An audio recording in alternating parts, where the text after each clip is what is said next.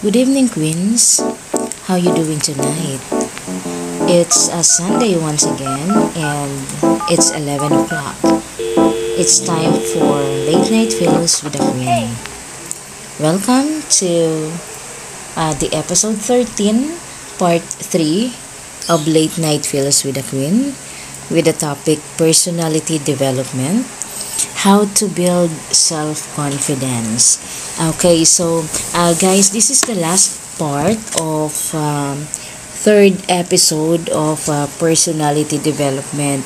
So uh, on the episode 12 part 2 of how to uh, develop self-confidence i discuss um, inner confidence like uh, how to beat confidence suppers Uh, yun yung mga nakaka-influence sa'yo para mawalan ka ng self-confidence. So, uh, meron doon, uh, ang pagkakaroon daw ng self-confidence is, uh, it's inherited or it is affected by the environment. And also, I discussed the work toward optimism. Okay, how to work toward optimism. Yung paano ka magkakaroon ng positive outlook in life. Sa paggising uh, mo pa lang, meron ka ng positive outlook. And then, um, I also discuss the uh, winning visualization. So, paano mo mabivisualize yung uh, mga goals mo na uh, panalo ka. And then, okay, gaining uh, confidence. Alright, so on this part, uh, episode 13, part 3, last uh, episode for the topic personality development, I wanted to discuss uh, confidence and relationship. So, dyan naman tayo magpo-focus ngayon for the last episode of this um, episode 3. Alright, uh, confidence and the relationship. The effect of confidence across the relationship, relationship spectrum is broad or uh, it affects all aspects of relationship and uh, how to find, how to maintain, and how to commit to one and then cope up with and that is uh, frying at the edges. And uh, the way in which his relationship ends. Okay so this episode uh, episode 13 and part 3 uh, this will teach you about uh, emotions and how we experience them. So yun yung mga magiging topic ko sa episode 13 emotions and how we experience them Number two, relationships and how they come about. And number three, gaining confidence in dating. Number four, influencing skills with the opposite sex. Number five, maintaining relationships. And number six, coping up or coping with the end of a relationship. So, dyan tatakbo yung part 3 ng episode uh, 13 natin. So, that's that will be the last episode of um, personality development. Okay, so let's discuss first emotions. Right? Uh, relationships are about connections and emotions. Okay? Not just love and warmth, but frustrations, boredom, and anger too. How will you deal with the emotions when inevitably reflect your ability to handle relationships? So, yan, uh, mas malaki yung epekto sa relationship ng emotions. Kasi dyan tayo nagkakaroon ng connection sa sa bawat isa or sa ibang tao. So, pag sinabing uh, emotions, not just love and care and warmth, but also pain, frustrations, uh, hardships, and then yung mga galit natin, nandyan din siya. Ang tanong is, uh, paano natin i-handle yun? Okay?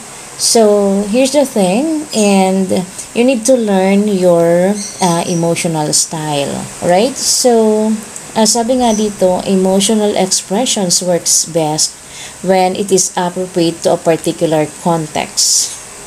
Tears are not suitable in an important meeting. For example, nor is icy control when you're meeting a much loved friend after the long break.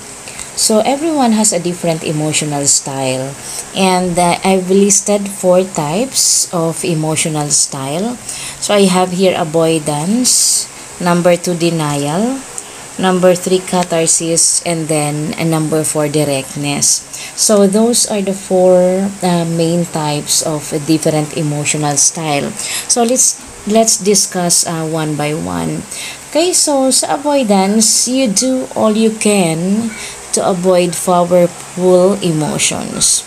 You do feel and strongly but the strength of your emotions means that you feel foolish and out of control. Instead, you say nothing, hiding behind politeness in the hope that these disruptive feelings will go away. So, yung iniiwasan mo lahat yung uh, mga sitwasyon na kahit ayaw, uh, ayaw mo sa isang sitwasyon pero hindi ka nagsasalita. Okay? So, hinahide mo lang kung ano yung gusto mong sabihin, itinatago mo siya sa pagiging polite mo. So, those uh, avoidance is one of the uh, emotional style. Okay? Number two, ano naman yung denial? So, you deny expect uh, you deny experiencing any emotion whatsoever. This ensures that you can keep your cool through both good times and bad. Sometimes it is easier to pretend that you don't actually feel anything.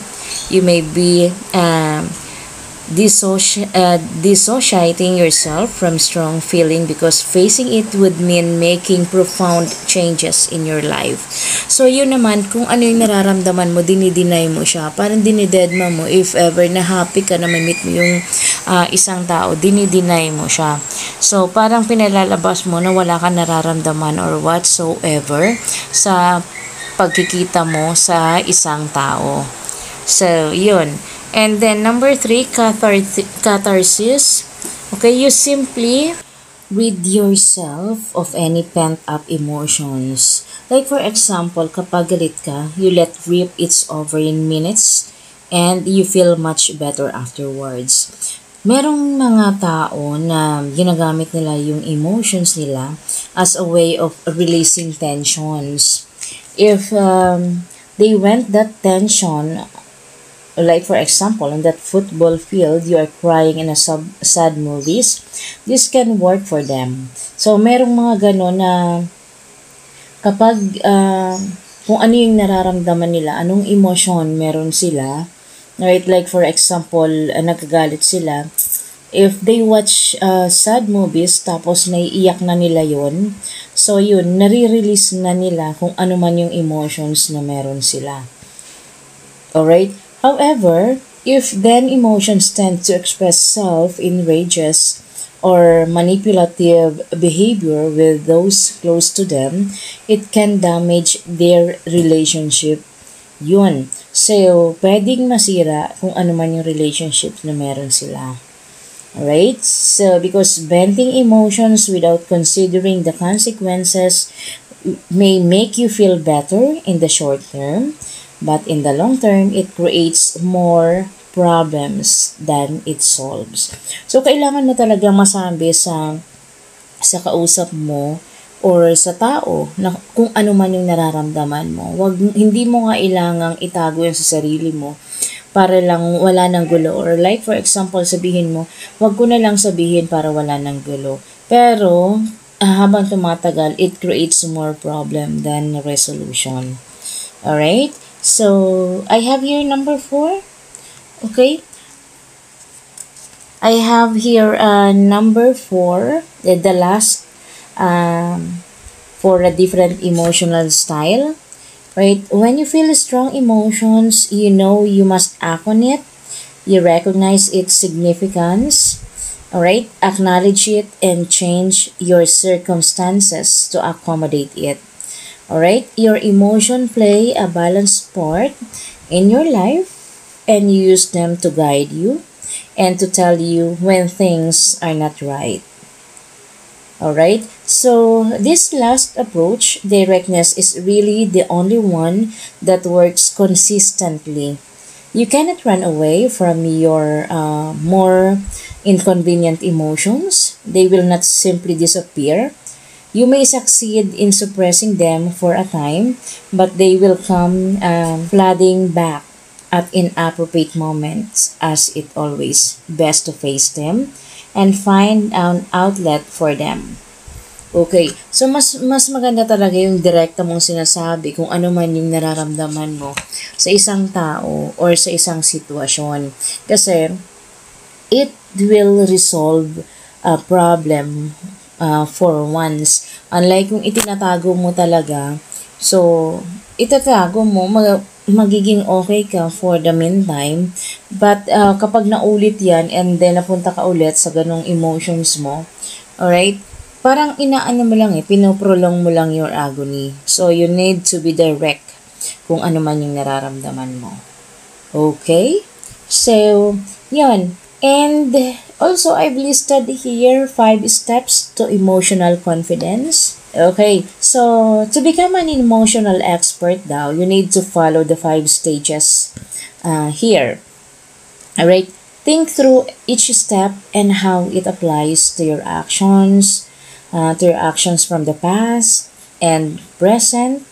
And as you go, you will find that um, you are examining your emotions in much uh, greater depth that you are used to. Okay, so are you ready? So I have here five steps to emotional confidence. Number one, know what you are feeling. So kailangan alam mo kung kung ano yung nararamdaman mo. Because it is helpful to be able to name your emotions. Okay? Kung galit ka ba, kung masaya ka, nalulungkot ka, confused. Right? So you need to know your uh, feelings or your emotions. And then, number two, read the emotional message. So you need to learn to read the messages that your emotions are sending you. If you feel ho- if you feel him him in with your current relationship. For example, ask yourself why and work out when the feeling is uh, at its strongest and what would make it go away. Okay? Sabi nga, be careful with strong feelings. Treat them with respect. Okay. So, number three, I have here use past success. Generally, things pass, we cope, and we move on. Really is a difficult difficulty the big deal we are making it out making it out. Remember a time in the past when you were depressed? You probably decided to talk to a close friend, diba? And then uh, go out for a drink or go to a movie or pasyal-pasyal, maibang environment. And it worked if you do the same, it's likely that it will work again. So this is a coping strategy and uh, the more you have, the more you will be able to keep your life on an even kneel or an even kill. They form part of your emotional literacy toolbox. So yun, kung ano may nararamdaman mo, just like for example ako, if I feel exhausted, right, uh, gusto kong nasa ibang environment or gusto kong uh, may nakakausap akong tao, a close friend, na alam yung mga pinagdadaanan ko, alam yung nararamdaman ko. And then, uh, sometimes go for a drink or uh, kain sa labas. Maiba lang yung environment, maiba lang yung uh, topic na pinag-uusapan. And then, afterwards, okay na ako. After an hour or two, okay na ako uh, talking with um, somebody else. Okay, so pwede mo ring gawin din yon. Okay, and then number four, take action. Uncomfortable emotions like hurt, fear, anger, irritation, guilt, anxiety, and abandonment are uh, there for a reason. They are telling you that things are not right and that you must take appropriate action. The, the sooner you take action, the more control you will have over your emotions. Alright, uh, sadness or hurt can be nipped in the bud before developing into depression. For example, our rage can be checked at an early stage and remain as mild irritation. So, yun daw mga simpleng uh, irritation or irritable tayo sa isang bagay, uh, simpleng kalungkutan or nasasaktan tayo is uh, it can be lead to uh, anxiety. So, mas lumalalim yung nagiging nararamdaman natin. Just a simpleng kalungkutan mo, simpleng heart, uh, sadness mo, uh, you feel hurt, you feel irritated, so magkukos pa pala yun ng mas malalim pang emotional uh, problems natin. Okay? So, the number five, the last step for emotional confidence is to focus on positive emotions. Learn to replace negative, restricting emotions with uh, positive alternatives that will propel you forward. Focus on what makes you feel good in life or about yourself and leave less room for bad feelings. Like, like love, affections, enthusiasm, and commitment are all powerful emotions. Make changes in your life to allow you to experience them more frequently. Uh, then uh, take positive steps to change both your situation and your feelings simultaneously. They influence one another. So ano yung mga strong emotions na dapat maramdaman natin or dapat na ipalit natin sa mga negative uh, feelings or negative emotions na nararamdaman natin. So, those uh, strong emotions are love, affection, enthusiasm, and commitment. Those are the powerful emotions na pwede nating i-replace as alternative to the negative emotions. Okay? Alright, so Okay, let's go to the second topic which is building or build dating confidence. Uh, ano naman daw ito? Right, a dating confidence increases with practice. You need to go on dates to gain confidence and you have to meet people in order to date. So it is up to you to go out regularly and develop your skills through experience. Okay, so kailangan pala talaga na nakikipag-date ka once in a while. You need to meet people, alright, to gain uh, more self-confidence. Right? Yung maibang environment, maibang tao na kausap, maibang topic, it will add self-confidence. Alright, so first, ano yung dapat natin gawin in uh, building or day uh, or build dating confidence? I have here identify your target market. So, before embarking on the dating game and uh, work out your target market, things uh, think where you are most likely to meet the sort of person you have identified as your target. So, if you think that you would like a creative partner, for instance, uh, visit galleries, join a firm or book club, or pick an evening class in art appreciation. So, take age into consideration, right? To when you think where to meet potential partner. Just like for me, I have experienced na through Facebook lang naman, I joined a dating uh, app. And then, meron pala silang mga tanong na yung age range, kung ano lang yung gusto mo na edad na makausap or ma-meet on that app. Okay, meron pala silang nakalagay anong date. And then, what are the occupations that you wanted to. So, yun yung tinatin, tinatawag na target market. Age, uh, consider the age. And then, ako kasi mas gusto ko yung, uh, like for example, uh, mas older sa akin ng 3 to 5 years, 3 to 8 years, mas okay sa akin yon And then, uh, about uh, work, I like more on uh, businessman, yun yung mga ganon. So, kailangan mo pala talagang malaman yon And then, yung height preferences, meron din sila. So, yun yung tinatawag na target market. So, hindi ka, hindi ka mapupunta dun sa lahat ng klase ng tao. But nandun ka lang sa kung ano yung gusto mong ma-meet in person or ma-meet na tao or makilalang tao dun sa app na yon. So, nakaka, nakakatuwa kasi uh, hindi mo, hindi ka makakamit ng mga, uh, just for me, ayoko ng mas younger. So, doon pa lang, nasa sort out na na yung mga ganong age na mas bata sa akin, hindi na siya lalabas doon sa app na yun. So, yun. And then, uh, you need to put yourself in a right place. You may feel safer in a group, but remember that you will also be harder to approach.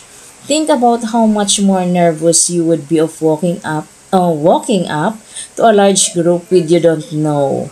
But who all knows one another? Uh, okay than of talking to just one or two approachable looking people. Okay, so uh, like for example for me, that's fine if ako lang yung mag-isa, but I feel much comfortable kapag may kasama akong friend, a friend or two, mas okay sa akin and uh, to meet someone, yung bag or yes, first time kayong mag-meet, I'm finer with a friend or two. So, yun. And depende na din naman sa pag-uusapan nyo kung ano yung ano ano yung dapat. Ma, but the most important thing is you are you feel uh, comfortable and safe. Go tayo doon. Alright? So, building friendships. The best route of all to finding a good relationship is to form a series of strong friendship. If you focus If your focus is uh, primarily on finding a sexual and romantic partner, this may seem like an indirect route. But uh, making friends is a good way to introduce yourself as a possible partner too. And uh, put less pressure on a relationship at its very uh, stages. So, dapat alam mo rin kung ano ba yung hinahanap mo friendship, business partner, or partner for life. Yun yung mga kailangan alam mo rin para alam mo kung ano yung imimit mo, saan papunta. Kumbaga, may goal ka, may prospect ka na tao, And then, may goal ka kung para saan yon. If it is like just friendship, then that's fine. If it is for a relationship, then go for uh, target market na pwede mong uh, makarelasyon o maging partner for life. So, yun. It depends upon on the purpose. Alright? And then, broaden your thinking. Of course, spread your friendship widely. Do not think in all or nothing terms. Relying too strongly in one encounter, uh, one evening, or even focusing too heavily on one person at first. Practice your social encounters at moment when you feel relaxed experimenting with different types of people and different conversational approaches and seeing which kind of technique works best for you. Alright, and then create a good impression, of course. Aim to look good the best you can, whether that means getting a good haircut, buying a new shirt, or wearing, wearing your favorite outfit. All the dating makeover program shown on a television spend considerably time to uh, on how their subject look because they know it works both in terms of building someone's confidence and therefore causing you, causing them to project in an attractive way. So yun, dapat laging presentable ka kapag haharap ka sa isang tao. Even you like that person or not, yung parang napasubo ka lang. Alright? You need to be look confident, you need to look more uh, pretty presentable, yun, malinis kang tingnan dapat. There's, uh, there's a lot of suggestions naman na makukuha natin sa Facebook, social media. Alright, kung ano yung tamang uh, itsura natin. Alright, and then, uh, number three. Okay, number three na ba ako?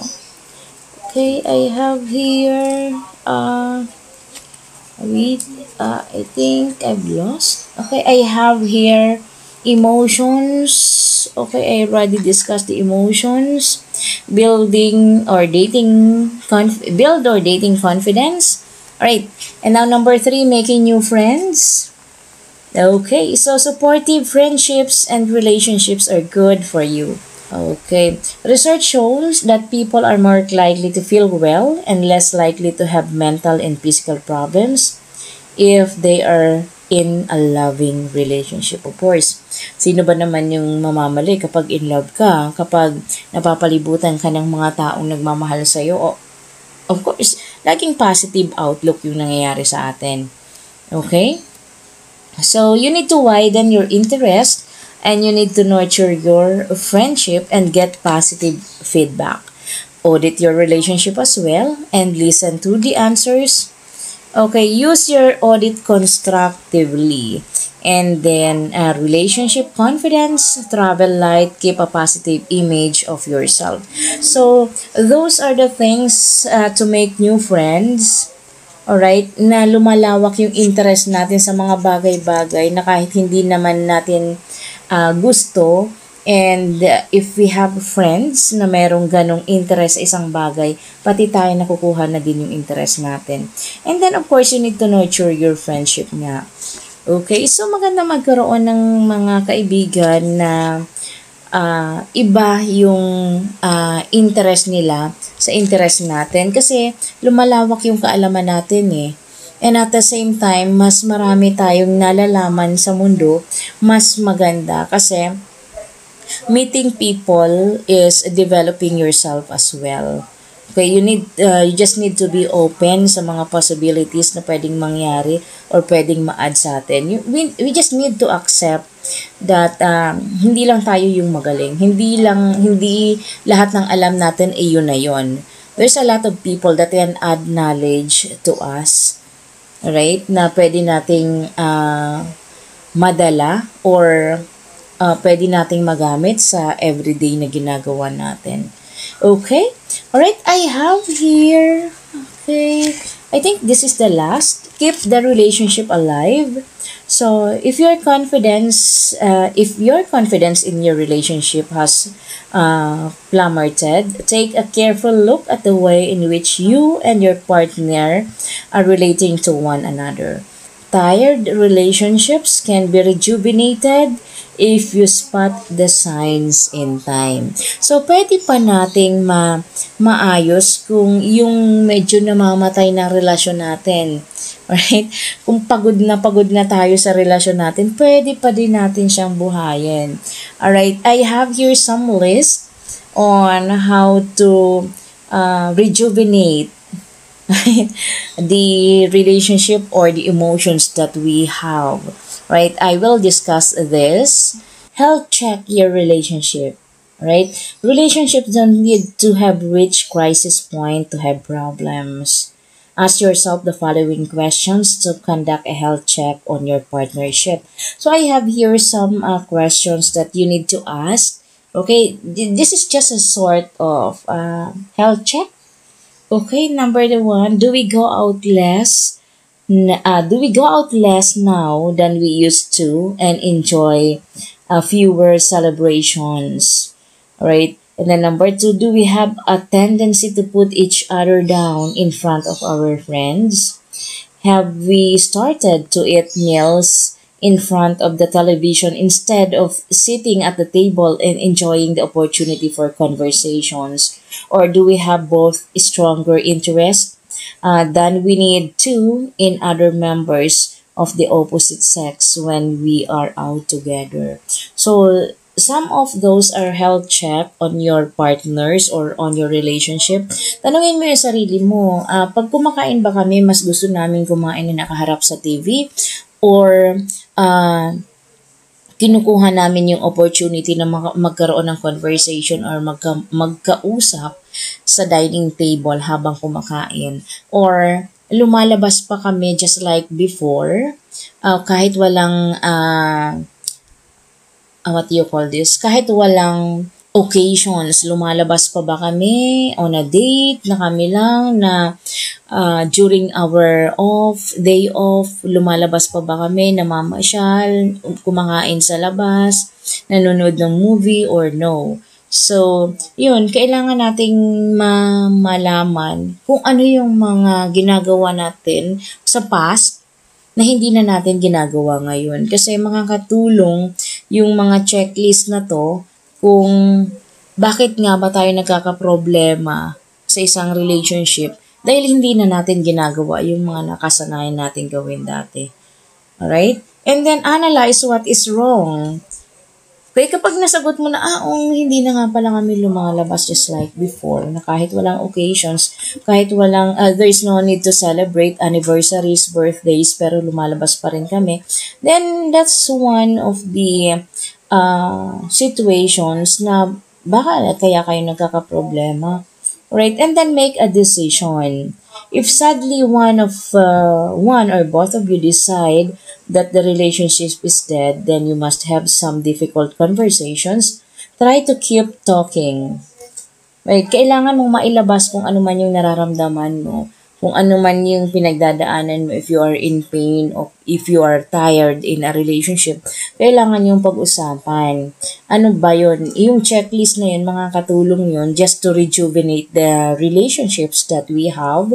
Kung pagod na tayo, pwede nating balikan yung checklist, pwede nating itanong sa sarili natin, ano pa ba yung mga bagay na hindi na natin ginagawa para ma-board tayo sa relationship na meron tayo.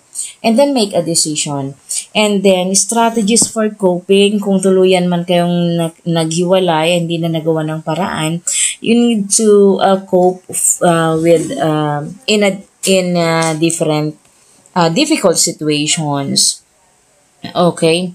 Grieve for the loss of your partner. Do not pretend that you do not care when you when you did and you still do even though there are steps that you can take to get over the grieving process and to help you to move on, you should still think in terms of months rather than weeks. Alright? If your relationship was a long one, don't expect an uh, unrealistically fast rate of recovery. So yun nga, sabi nga, healing uh, have a step hindi mo kailangan na in pain ka ngayon and then bukas okay ka na. Oh, uh, let yourself um, feel the pain, right? Let yourself uh, go on the process of grieving, right? Kung gusto mong iiyak yan, sige umiyak ka, go. And then nakakatulong yun to cope up. Okay? And then, uh, hindi mo kailangan na after a month or two, okay ka na. Hindi mo kailangan sabihin sa sarili mo yan. Kasi uh, ako personally, uh, when I got separated from my husband, sabi ko, uh, after a year, okay na ako. Kasi for, for a year, talagang uh, hindi ko maintindihan yung sarili ko. Kasi marami akong iniisip, marami kang kailangan i-consider. Marami kang what if maraming mga bagay na nagumugulo sa isip mo kasi ano yung sasabihin ng mga anak mo, ano sasabihin ng family mo, ano yung sasabihin. And at the same time, you are dealing with your own pain, with your emotions na bakit bakit ka pinagpalit sa iba, ano yung meron yung isa na wala ka. So, those are the emotions na masasuffer mo kapag naghiwalay ka.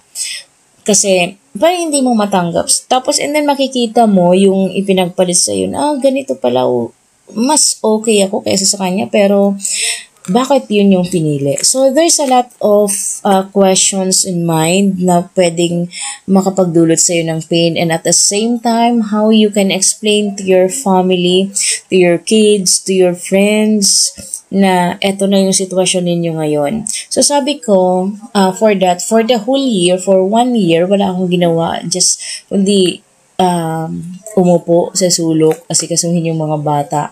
And then, uh, mag-isip why. And then, sabi ko, after a year, I'm good, I'm okay. Pero hindi pala siya. So, umabot pa siya ng ilang years, three years I think, bago ko nasabi na, kasi sabi ko, hindi ko na siya naiisip. Hindi ko na siya, hindi wala na akong nararamdaman. Pero nang makita mo yung, yung pictures na ganun, may konting kurot pa. So sabi ko, hindi, na, hindi pa pala ako nakakapag-move on.